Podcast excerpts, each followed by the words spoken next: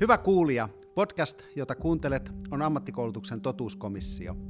Komissio ei etsi syyllisiä, sen sijaan pyrimme keskustelemalla kirkastamaan ajankohtaisiin kysymyksiin ja ilmiöihin liittyviä näkökulmia, syitä ja seurauksia. Olen Veli-Matti Lamppu ja toimin totuuskomissiossa keskustelun vetäjänä. Tämä ammatillisen koulutuksen totuuskomission jakso ei olekaan ihan tavallinen, vaan äänitys tapahtuu live-yleisön edessä. Olemme parhaillaan Lappeenrannassa ammatillisen koulutuksen viestintäverkoston Vimma-tapahtumassa. Ja paikan päällä täällä yleisönä on noin 70 viestinnän asiantuntijaa. Tervetuloa ja nyt saa taputtaa.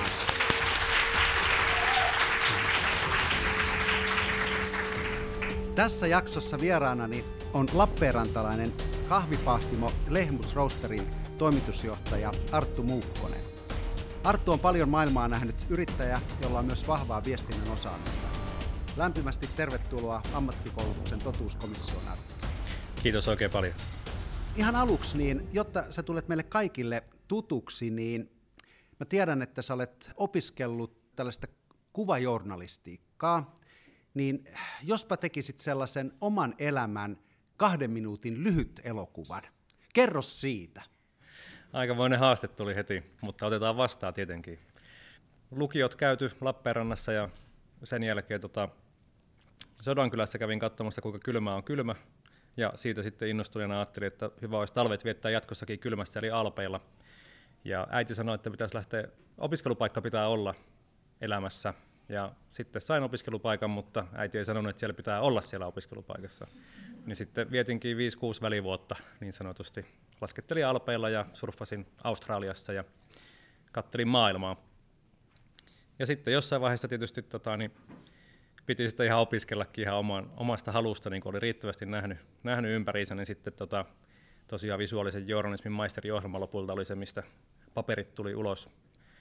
Ja palasin Lappeenrantaan sitten 10 vuoden kiertolaisvuoden jälkeen tänne näin, koska on hyvä kaupunki, täällä on mukava olla. Ja niin sitten piti ruveta tekemään asioita, jotta kaupungista saa oman näköisen sellaisen, että täällä viihtyy. Ja sitten meillä on tämmöinen hito hyvä brändi, joka fiilistelee Lappeenrantaa ja tehdään kaikenlaisia Lappeenrantaan liittyviä tuotteita, koska kukaan ei ollut niitä aikaisemmin tehnyt, niin jonkunhan oli tehtävä.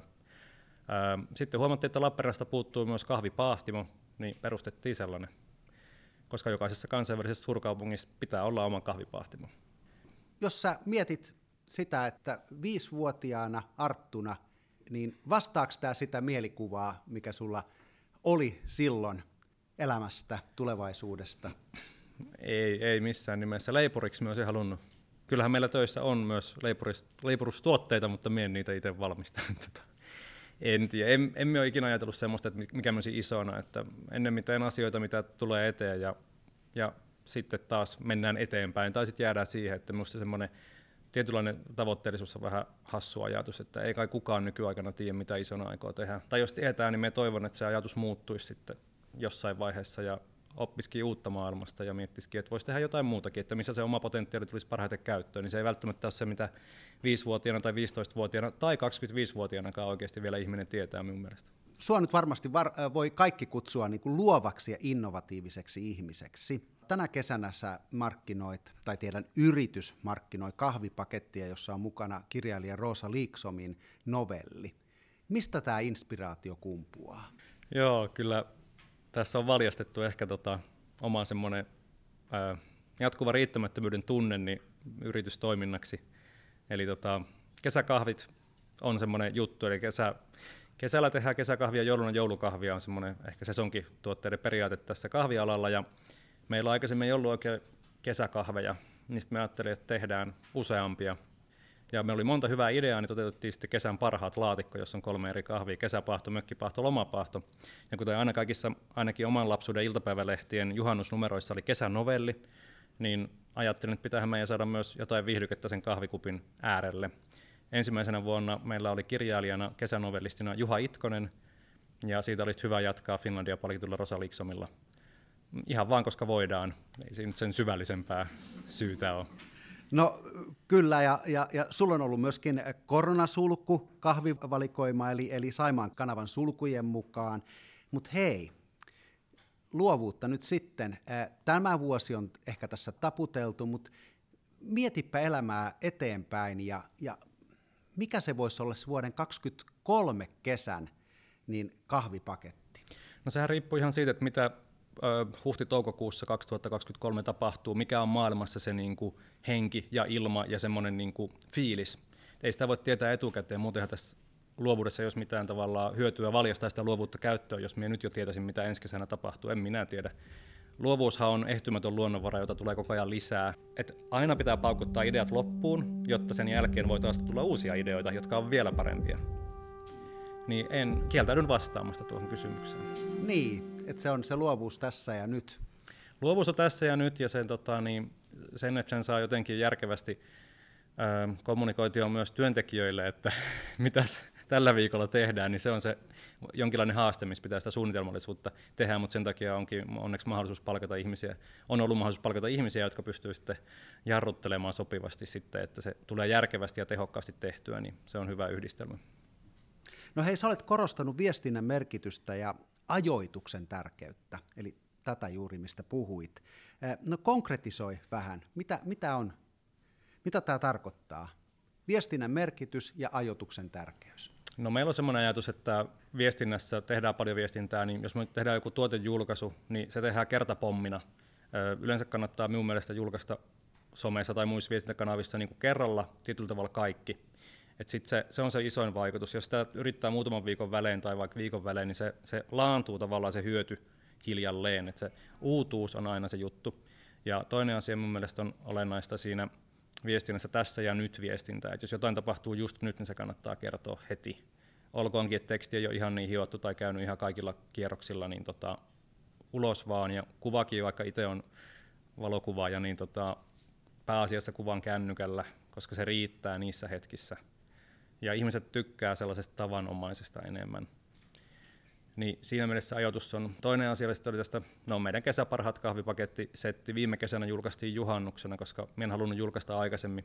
Normaalisti ihan tuotteet menee jälleenmyyntiin, vaikkapa toukokuun alussa kesätuotteet menee jo, ja ne yleensä kaupat tehdään jo syyskuussa. Ilmoitetaan kaupoille, mitä seuraavana keväänä tulee, ja me vastustin tätä ajatusta, joten me julkaistiin juhannuksena tuotteet. Ja tänä vuonna nöyryttiin ja julkaistiin jo vappuna, koska ne meni sitten kauppaketjuille, jota me viime vuonna ei myyty niille, koska ei haluttu taipua siihen 5 kuukauden suunnitteluaika jänteeseen, mutta näin sitä nöyrtyy tässä rahan edessä. Niin, no vähän vielä tästä viestinnästä, niin Suomen paras kahvipahtimo-brändi, ei se nyt itsestään synny. Minkälaista rakentamista sen taustalla on? Tuo on hirveän vaikea kysymys, koska brändihan on ihmisten aivoissa tai mielissä, ei niinkään minun käsissä. Mie en ole siihen oikea henkilö arvioimaan sitä mielestäni, mutta voin yrittää. Varmasti epäonnistun täysin, mutta no tietenkin se, että meillä on me ei tähdätä mitenkään Lappeenrannan parhaaksi tai maakunnan parhaaksi, vaan miksei se ole suoraan maailman paras se tavoite. Me olin aikanaan Hesarissa kesätoimittajana 2010 aikoihin ja siellä sitten päätoimittaja sanoi, että halutaan tehdä maailman parasta journalismia ja me vähän nauroin silleen, että ei se ole mahdollista, mutta emme enää naura, koska ei ole mitään syytä, että me ei voitaisiin tehdä maailman parasta kahvia tai maailman parasta viestintää liittyen kahviin. Mitä järkeä on tavoitella mitään vähempää kuin parasta. Ja sitten jos pääsee edes 50% sinne, niin sehän on jo aika paljon enemmän kuin mikään muu. Ja sitten toinen ajatus minun mielestä on se niin kuin jatkuvuus ja luotettavuus, että meiltä tulee viestiä. Meillä ei ole vuosikelloa, me ei todellakaan käytä markkinoinnin vuosikelloa, minusta se on ihan hirveä asia. Minun mielestä pitää pystyä siihen mahdollisuusviestintään, että näkee milloin kannattaa julkaista ja mitä. Ja siinä ehkä ne niin olennaisimmat, sitten tietysti se laatu kaikessa tekemisessä. Me vertaan meitä vähän niin kuin junaan, että me ollaan tämmöinen laadukas juna, joka jyskyttää raiteilla, menee eteenpäin koko ajan. Ja siinä ei pidä liikaa niin kuin myöskään tunteilla tai jos sitten väsyttää, niin sitten kannattaa nukkua ja seuraavana päivänä julkaista jotain, eikä niin kuin jotenkin unohtaa asioita, vaan vie kaikki loppuun. Lopulta hirveän yksinkertaisia asioita minun mielestä on viestintä. Totta kai siellä taustalla on substanssiosaaminen. Sulla on varmaan aika tarkka ajatus siitä, että minkälaista on ammatillinen koulutus. Ja täällä on nyt ammatillisen koulutuksen viestintä- ja markkinointiasiantuntijoita. Niin oman kokemuksen pohjalta muutama ajatus siitä, että miten sinä rakentaisit maailman parasta ammatillista koulutusta. Siis, joka Suomi on, mutta miten sitä rakennetaan ja kehitetään edelleen? No, me haluaisin antaa koulutukselle paljon lisää rahaa, jotta tämä ei ole siis mitenkään maksettu mainospuheenvuoro. Minä olen tätä miettinyt aika paljon. Meillä on töissä paljon harjoittelijoita. Ja mun käy sääliksi, kuinka vähän lähiopetusta on. Mun mielestä se ei ole kovin laadukasta. Se ei ole sitä, mitä Suomen paras koululaitos pystyy tarjoamaan nuorisolleen. Ja minusta se on ihan häpeä, miten vähän on lähiopetusta. Niin mun mielestä viestinnän on hirveän vaikea silloin tehdä sitä hyvin, koska se olisi valehtelua. En tunne ihan kaikkia aloja, joilla toimitte, joten en osaa sitä niin kuin arvioida, että onko jossain tosi hyvin hoidettu. Mutta ei ole helppo tehtävä, mutta onneksi tässä onkin iso kasa ammattilaisia, jotka voi tätä miettiä, että miten se niin kuin, samalla lobataan niin kuin lisää rahaa ja samalla kerrotaan, että on hyvä koulutus, jotta se niin kuin pyörii, mutta hirveän vaikea tehtävä, ei käy kateeksi. Mm. No niin, viestinnän ja markkinoinnin ammattilaiset, muuta kuin miettimään, että mistä tästä rahaa sitten saadaan lisää. Hito hyvä kollektiivi. Millainen on hauska Lappeenranta? Semmoinen kuin Lappeenranta on, tämmöinen iloinen karjalaisten kesäkaupunki, joka toimii myös talvella toki onneksi, että ei ole ihan pelkkä kesäkaupunki. Meillä on Saimaa, Euroopan 4. isoin järvi, jonka etelärannalla sijaitsee Lappeenranta, jonka kaupungin lahdella on koko sen 4. isoimman järven tavallaan eteläranta. Tämä on mieletön mesta, idän Monaco. Täällä Sampon rehtori toivotti minut tervetulleeksi ja totesi, että tervetuloa Lappeenrantaan pussin perään. Aika hyvä sekin. On, täällä on tavallaan tosi vakaa pohja, mistä ponnistaa toisin sanoen. Joo. Mutta hei, tehdään nyt niin, että katkaistaan tähän. Teillä olisi hyvä tilaisuus sieltä viestinnän ammattilaiset, niin mitä te haluaisitte kysyä Artulta? Tätä editoidaan, että ei ole kiirettä, paitsi se risteily. Ihan mitä vaan. Tai mä tiedän, Arttuhan tuossa nyt... Minä en vastaa, Arttu vastaa. Totta kai. Saanko mä kysyä, että mitkä sun arvot on? Mitkä mun arvot on, oli kysymys. Ja mä aina ajattelen niin, että viestinnän pitää perustua tekoihin ja teot kertoo sen, mitä ne tavallaan arvot on, että ei pidä selittää, vaan pitää tehdä. Minulle itselleni on tärkeää se, että rehellisyys, avoimuus, läpinäkyvyys, kaikessa toiminnassa sekä niin kuin jatkuva parantaminen, eli me ollaan kasvuyhtiö ja se tarkoittaa, että me mennään koko ajan eteenpäin. Toisin sanoen kääntäen, jos meille tulee töihin ja haluaa pelkkiä rutiineita, niin niitä ei valitettavasti meidän firmassa ole tarjolla. Niitä voi rakentaa toki, mutta se ei ole meidän tavoite. Meidän tavoite on kasvaa, meidän tavoite on se, että pienpahtimon kahvit on eettisempiä, vastuullisempia valintoja, joten niitä kannattaisi juoda ihmisten, jotta me ei tarvitse hakata sademetsiä kahvin takia. Rehellisyys, avoimuus, oikeudenmukaisuus. Mie kun on meillä lopulta toimitusjohtajaksi päätynyt ja on nyt itse vastaan tästä koko firmasta, niin myö pyritään välttämään tämmöisiä määräaikaisia sopimuksia, tehdään vaan jatkuvasti voimassa olevia, koska se on reilua kaikille ja jos meillä on tarve työlle, niin sit meidän pitää vaan myyä enemmän, että jos ei ole muuten mahdollista palkata ihmisiä täyspäiväiseksi. Et se on semmoinen niinku, mie yritän ehkä, me olen opiskellut kauppatieteitä pikkasen aikanaan tosiaan muutaman kurssin verran ja yritän välttää semmoista kapitalistista asennetta, että revitään rahaa ihmisten selkänahasta, vaan mulle on olennaista se, että me voidaan työllistää paljon lappeenrantalaisia ihmisiä, hyviä ihmisiä ja se on tavallaan niin kuin yrittäjän tehtävä pitää huolta, että sitä myyntiä on niin paljon, että pystytään pitämään ihmiset töissä. Ja meillä on tosi paljon nuoria työntekijöitä, niin me pyritään opettaa heille heti, miten luetaan työehtosopimusta ja pidetään siitä omista oikeuksista huolta ja meillä ei ole niin kuin työnantaja vastaan työntekijät, vaan me ollaan yksi tiimi. Eihän ole muita oikeita tapoja kuin toimia oikein tavallaan kaikessa, niin sanoisin, että sieltä ne arvot kumpuaa. Olet moneen kertaan jo tässä nostanut esiin huolehtimisen työntekijöistä ja myöskin totesit, että sulla on paljon työssäoppijoita. Mikä on sun tapasi oppia? Hirveän hyvä kysymys. Sitä on myös miettinyt itse, kun 90-luvulla käynyt alakoulun, niin siellä kyllä istuttiin pulpetissa ja valtaosa ilmeisesti vieläkin tykkää siitä. Itselle se sopii ihan hyvin, mutta kyllä me huomaan, että me tekemällä opin. Ja me haluan hirveästi ymmärtää, miksi joku asia tehdään. Me haluan tietää taustat ja sitten me kaivankin tosi paljon tietoa, koska on sitten taas toisaalta tiedon kaivamisen osaaminen tuolta toimittajakoulutuksen kautta. Me haluan tietää, miksi asiat on niin kuin ne on, jotta niitä voi joko parantaa tai muuttaa tai todeta, että tämä on hyvä näin ja pysytellä siinä. Hei, mitä yrittäjyys merkitsee sulle? Minusta yrittäjäsana on aika huono, että ruotsiksi on företagare, eli onko se nyt tavallaan niin kuin kilpi muille. ja englanniksi entrepreneur, joka on joku, en edes tiedä mitä se tarkoittaa. Mutta yrittäjyys on tapa siis järjestää oma työaika jollain tavalla. Tiedän, että yrittäjistä pidetään yrittäjiä, halutaan, että yrittäjät luo sen niin kuin hyvinvoinnin ja muu, mutta en mietiä, minusta se ei ole se.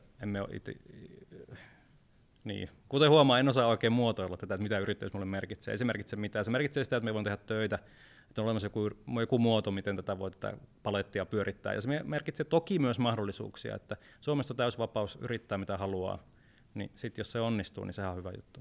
Kiteytä vielä, että kun sulle tulee nuori, joka haaveilee, sä ajattelee, että hei, toi Artun juttu, mä haluaisin tehdä jotakin samalla tavalla kuin sinä, niin mitä neuvoja sä annat sille nuorelle? Minusta on tosi selkeää se, että pitää hankkia substanssiosaaminen jostakin asiasta, ja sen jälkeen voi sitten miettiä yrittämistä, jos haluaa, mutta pelkkä yrittäjyys yrittäjyyden takia on mun mielestä huono ajatus. Silloin ei ole ymmärrystä maailmasta, ja sitten taas jos haluaa tehdä uusia asioita, mikä tavallaan on yrittämisessä ehkä semmoinen perusjuttu, niin sinun pitäisi pystyä omasta elämänkokemuksesta ammentamaan asioita. Ja jos ei sitä elämänkokemusta ole, niin mitäpä se sitten yrität siinä lopulta. Ja sitten miettisin, että mieti vielä kerran, että kannattaako lähteä. Ja jos nyt lähdet, niin hinnoittele oikein. Tuplahinta siihen, mitä ajattelit, niin siitä se lähtee. Mitä sä opiskelisit, kun ja jos sulle aukeaisi uudelleen koulutuksen ovet? Mä oon miettinyt sirkuskoulutusta, koska se olisi tavallaan kelle tahansa hyvä, myös tämän ikäiselle. Kehon hallinta on tärkeää. Sirkuskoulussa ymmärtääkseni opetellaan vaikka käsillä seisontaa, mikä on taito, minkä voi oppia myös aikuisena. Ja siinä pätee semmoinen ajatus, mitä itse pyrin toistamaan töissä, että kun asettaa tavoitteen, niin sen jälkeen mietitään keinot ja sen jälkeen tehdään töitä sen asian eteen ja sitten onnistutaan. Tämä on tämmöinen neliportainen juttu. Niin tosi moni oppii kaikenlaisia kehopainojuttuja, oppii vaikka kuperkeikan, niin uuden oppiminen tekee aivoille hyvää ja sitten toisaalta myöskin kun on tuommoinen sirkuskoulu käytynä, niin sen jälkeen on saanut vähän elämänkokemusta ja on sitten tottuneempi istumaan vaikka huonoissa tuoleissa, huonoissa työolosuhteissa ja ei liikuntanivelet hajoa samalla tavalla kuin on sitten osaa venytellä, niin sirkuskoulutus on minusta kovinta ammattitaidon osaamista.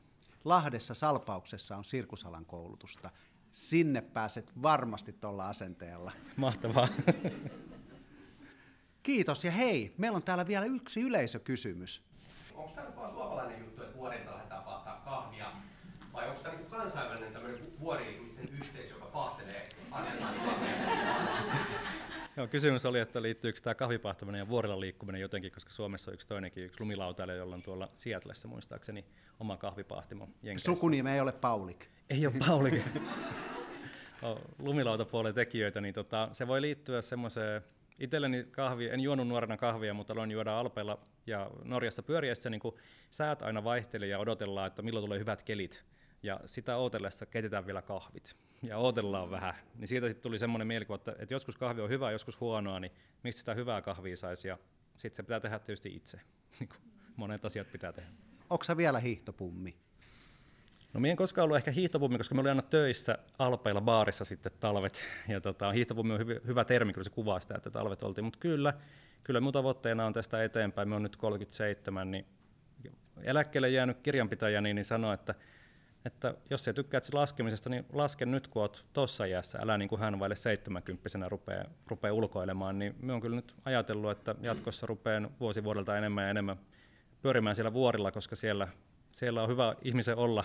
Ja joka vuosi käyn mäessä ja miksei sitä sitten tekisi nyt, järjestelee työt niin, että se olisi mahdollista, jotta voi suorittaa asioita tai ei suorittaa, mutta viihtyä vuorilla nyt kun on vielä sellaisessa kunnossa, että se on niin kuin ok. Miten sä teet tästä tunnelmasta totta? Automatisoidaan myyntiä, että vastuuta vielä enemmän päälliköille ja etätöitähän voi tehdä nykyään, niin tammi-helmi-maaliskuu on aika rauhallista aikaa kahvimaailmassa, niin mehän voin olla silloin Italiassa tai Sveitsissä tekemässä sitä työtä. Sitä kohti. Lämmin kiitos, kun saimme sinut vieraaksemme, Arttu Muukkonen. Hyvää kesää, lämmintä ja paahteista sellaista. Arvoisat kuulijat, kiitos kun toimitte tuomarina ammattikoulutuksen totuuskomissiossa. Voitte kuunnella kaikki jaksot yleisimmistä podcast-kanavista. Kiitos.